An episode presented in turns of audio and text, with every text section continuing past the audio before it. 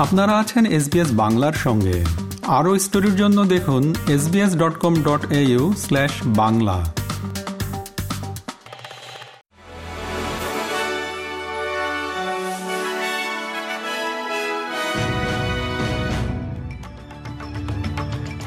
SBS Bangla. আজকে শীর্ষ খবরে সবাইকে আমন্ত্রণ জানাচ্ছি আমি শাহান আলম।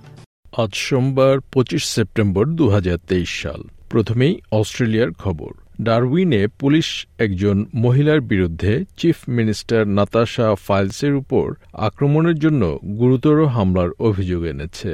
চিফ মিনিস্টারের মুখে ক্রিম দেয়া প্যানকেক ছুড়ে মারা হয়।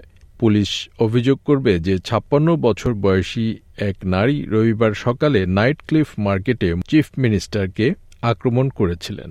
ফেডারেল জরুরি ব্যবস্থাপনা মন্ত্রী মারে ওয়াট দুর্যোগ এবং জরুরি পরিস্থিতিতে প্রথম প্রতিক্রিয়াকারীদের সাহায্য করতে একটি নতুন জননিরাপত্তা মোবাইল ব্রডব্যান্ড সিস্টেম বাস্তবায়নের জন্য একটি টাস্ক ফোর্স চালু করেছেন। মিস্টার ওয়াট আজ ক্যানবেরায় ন্যাশনাল বুশ ফায়ার প্রিপারেডনেস সামিটের প্রথম দিনে তার উদ্বোধনী ভাষণে টাস্ক ফোর্স ঘোষণা করেন। নিউ সাউথ ওয়েলস অন্যান্য স্টেটের মতো অবৈধ ওয়েব বিক্রির বিরুদ্ধে অভিযান চালাবে। স্টেট সরকার তিন বছরে মোট ছয় দশমিক আট মিলিয়ন ডলার ব্যয় করবে, যার বেশিরভাগ অর্থ আইন অনুসরণ এবং প্রয়োগকে জোরদার করতে যাচ্ছে। এছাড়া দুই দশমিক পাঁচ মিলিয়ন ডলার ব্যয় করা হবে তরুণদের ভেইপিং ছেড়ে দিতে সহায়তা করার পরিষেবাগুলোতে।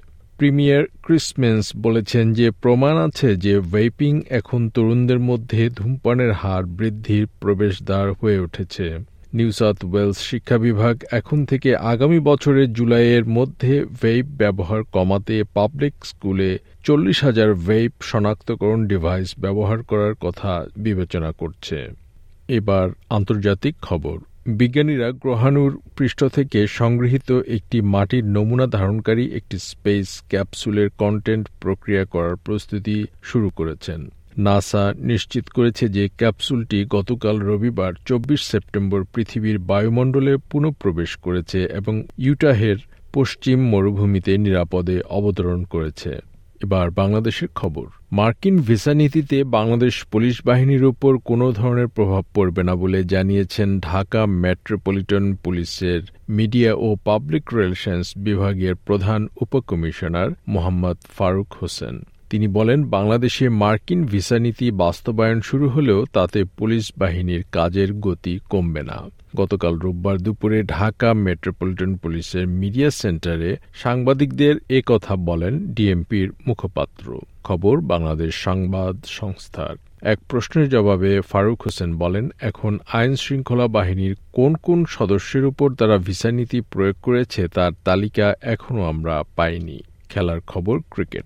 ভারতের ইন্দোরে অনুষ্ঠিত গতকাল দ্বিতীয় একদিনের ম্যাচে অস্ট্রেলিয়াকে ডিএলএস ম্যাথডে নিরানব্বই রানে হারিয়েছে ভারত। প্রথমে ব্যাট করতে নেমে ভারত করে পাঁচ উইকেটে তিনশো নিরানব্বই রান, জবাবে অস্ট্রেলিয়া দুশো সতেরো রানে অল আউট হয়।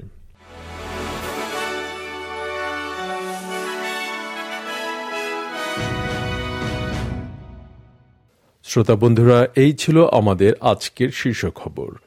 এসবিএস বাংলার প্রতিদিনের সংবাদ নিয়ে আমাদের আরও পডকাস্ট শুনতে ভিজিট করুন SBS dot com dot au forward slash Bangla. আপনাদের সাথে ছিলাম আমি শাহান আলম। সবাইকে শুভকামনা। এরকম স্টোরি আরও শুনতে চান, শুনুন Apple podcast Google podcast Spotify কিংবা যেখান থেকেই আপনি আপনার পডকাস্ট সংগ্রহ করেন।